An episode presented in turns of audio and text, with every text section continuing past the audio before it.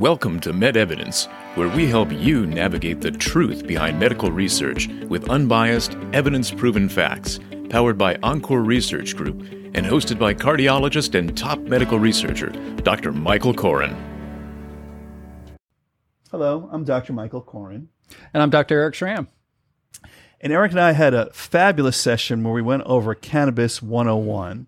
And I learned a lot. Thank you for you, educating you me. You passed the test. I did. With an I A. Did. You got them yeah. all right. That's right. I, yeah. I don't want to say my exact score on the quiz after the test, but I did pass. So. You might have cheated. I'm not sure, but you but got it, it all right. It was all good. So let's let's now look at this more from a clinical perspective. So you've now dedicated your practice to be focused completely on cannabis, is my understanding.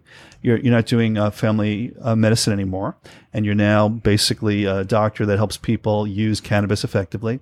So tell us a little bit about your practice, and then after that, let's delve into some patients that might benefit from the type of practice that you do. Right. So, what inspired me to consider uh, getting into the cannabis realm was so many patients that were looking for alternatives to traditional medications, mm-hmm.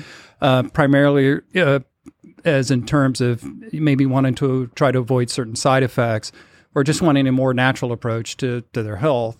And as a family physician, I consider myself to have a holistic approach to health and say, well, it isn't exclusively one side of medicine versus another. I think we can all peacefully coexist. But mm-hmm. a lot of that, uh, you know, a lot of my uh, incentive evolved around being able to help patients outside of the traditional prescription realm.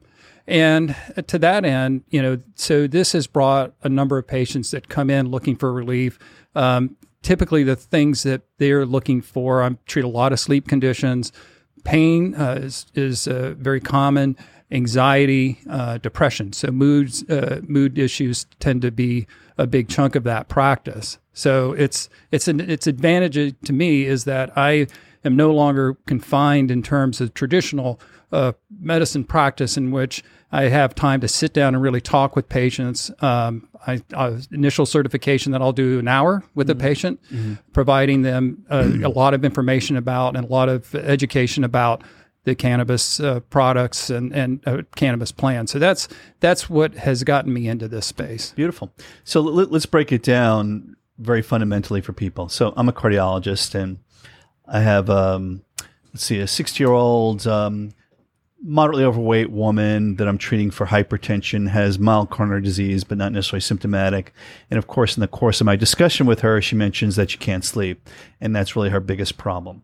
So you should I just tell her, well, why don't you go out and uh, smoke a couple of doobies, and uh, that should take care of it. Uh, do we still use doobies as a word? Uh, is that, blunts, uh, joints. Uh, is that is that like the medical, slang that I got stuck with in high school? Yeah, yeah. I I would refer to it as the smokable form of mar- medical marijuana, and and that is a possibility. People can get certified, but uh, so, so, so take this case and tell me uh, why I shouldn't just tell her to smoke a couple of joints and then go to you and and and I assume a more scientific approach. So, okay, so, so go ahead. Right, and this is a pretty common patient actually, and what I tell a patient because that patient may come in and say, "Look, I don't want to smoke anything. I've mm. never smoked my whole life, and I don't mm. want to start now." And I say, "Well, terrific. We can accommodate non-smokable forms of marijuana." Mm-hmm. And to that end, they'll say, "Okay, well, what what options there?" And I'll say, "Well, a lot of people like to do uh, edibles like gummies or mm. tinctures, drops.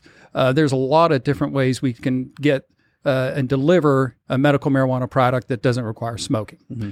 The other thing is cannabis naive patients. Okay. Mm-hmm. And that's something that is important because everybody comes to, uh, that I see has a different level of experience from none to frequent or, or, or regular use. Mm-hmm. And so for a cannabis naive patient, you have to consider that their sensitivity to THC mm-hmm. and those types of products is, is going to be, you know, potentially greater. Mm-hmm. And so you really have to direct them, you know, to not only like say a specific type of uh, say an indica type strain, which is your more evening, relaxing, restful sleep, but you're also going to look at things that help to uh, things like terpenes and CBD that help to buffer some of the effects or the potential effects of, of THC for that patient because too much of a good thing for a patient in terms of THC could be uh, excessive THC could be uh, heart rate uh, palpitations, uh, uh, anxiety, bad dreams. So you you don't want them to have that experience. So you have to consider products,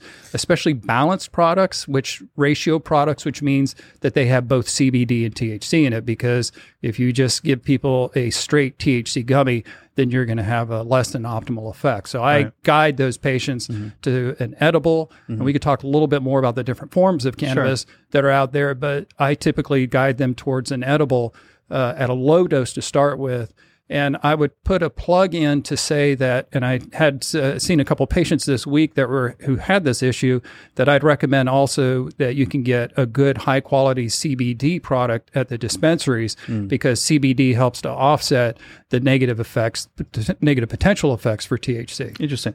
So you, you brought up a lot of things. So I'm going to unpack that a little bit in, in different ways. So you mentioned, for example, uh, people that get palpitations, which of course is something I deal with all the time. So second case to throw out at you, I have a 50 year old person again having sleep problems, but maybe related to sleep apnea.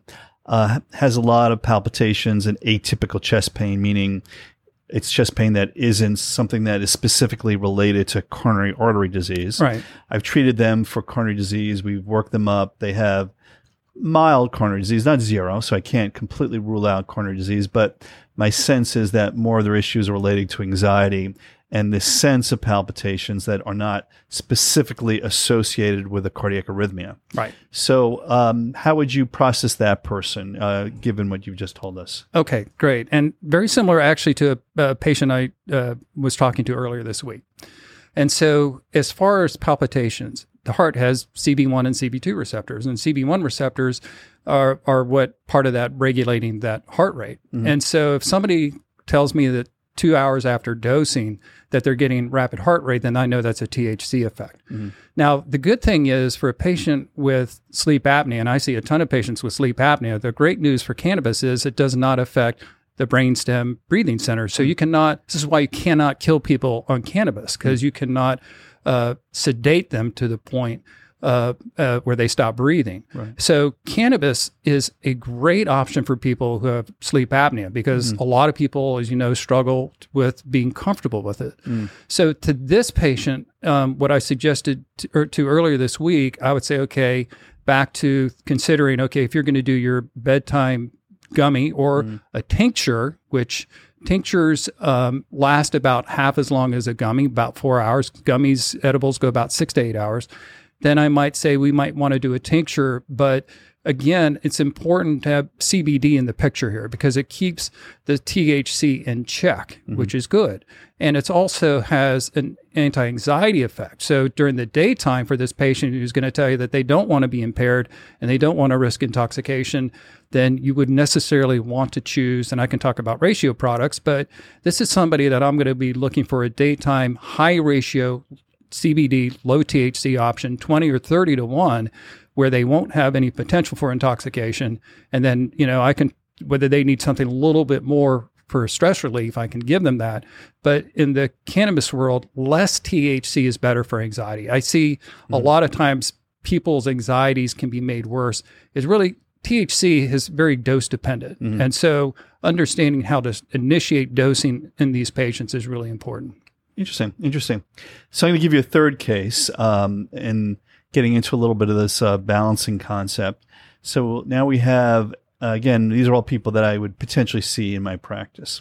So now we have, uh, say, a late 40s female who, who has a very strong family history of coronary disease and has familial hypercholesterolemia. So I'm treating their cholesterol, but we know that even women that have this issue are likely to get some degree of heart disease by the time they're 50. So she's a little bit anxious about that.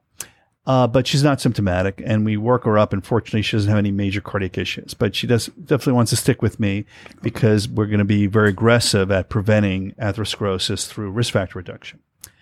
But she also is telling me about her irritable bowel syndrome, and uh, she also is very weight conscious. And uh, we know that weight has an effect on cardiovascular risk factors.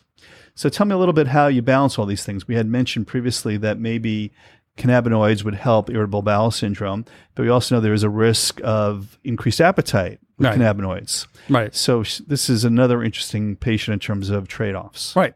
And so it all comes down to understanding what might be the optimal product. And I'm going to go back to talking again about ratio products mm-hmm. because it's super important. Mm-hmm. And in this case, somebody who has having digestive complaints, and you know, cannabis is great for that. Mm-hmm. It's indicated for uh, for uh, Crohn's and ulcerative colitis. Um, it has great uh, potential benefit for people with inflammatory bowel disease because of the anti-inflammatory effects. And there are certainly understanding and the terpen, terpenoids that are involved and may be helpful for her. And so that may select certain products that favor those kind of terpenoids. But at the end of the day, you know, this would be a patient. How I would treat this patient is with a one to one. So I'm going to get a CBD to THC ratio product. Mm-hmm. And the ratio is important because if you're worried about, hey, I don't want this person to get the munchies, right? Right. I don't want this person to come sure. back and gain, you know, 10 pounds over, you know, over a course of a year then I would be looking for a one to one ratio daytime product, maybe a hybrid, something that, or a sativa leaning product, mm-hmm. so that, um, you know, because the other thing that a lot of these people don't have is energy. Mm-hmm. Okay. Mm-hmm. And so to consider how they not just help their, their bowel symptoms, but how they can get through their day better, mm-hmm. you know, with a little more energy. So a lot of times when I get people in the zone in terms mm-hmm. of treatment, mm-hmm. you know, their energies are going to be improving. They get out, they start exercising, they get walking, you know, so there's, there's, you know, you're treating the initial problem, the main problem, but you're going to see a lot of benefits occurring in the periphery. So this is what I tell patients all the time. I say, look, I'm going to manage your stress, but we're going to get your sleep better, or I'm going to help your pain, but mm-hmm. you're going to sleep better, or I'm going to help you with your digestive issues, but we're going to you're going to sleep better, or you're going to have better daytime energy. And but it's really going to come down to understanding how to deliver or recommend to them products mm-hmm. that help to buffer the potential for weight gain. No, those are some compelling situations where it sounds like you, are able to help people. So let's get into the uh, the pragmatic, just very briefly, and then we'll cover this in the next session in more detail. You you write a prescription and they go to a dispensary. So what's what's the next step? Okay, so there's that's a great point. Um, you cannot prescribe a Scheduled One drug. How hmm. about mm. that? So when you know people ask me, I'd say, well, I recommend those products. Mm-hmm. If I'm talking to a physician, I'll say we recommend those products because you can't legally prescribe a Schedule One, and we can talk about that a little bit later. Mm. But the process is that patients will be often referred to their doctor, though you don't have to have a referral from your doctor. Mm. Um, they'll uh, come in, and uh, there's a certification. Usually takes about an hour. I get the records before mm. they come in. Uh, and we talk about the conditions that they may qualify. Some mm. are um, some are uh, unconditional. Mm. The state has ten unconditional qualifying c- uh, conditions, mm. and then there are other conditional conditions like insomnia, anxiety, and certain pain issues that require uh, we call it the uh, uh, same kind or class documentation where the providers put uh, have to submit scientific evidence that these are treatable you know, conditions. So we're gonna, let's going to take our deep dive into that specific area, and and in our next session. I want you to walk me through the actual experience of somebody that comes into your office and has to go through this process. Thanks for joining the MedEvidence Podcast. To learn more, head over to medevidence.com or subscribe to our podcast on your favorite podcast platform.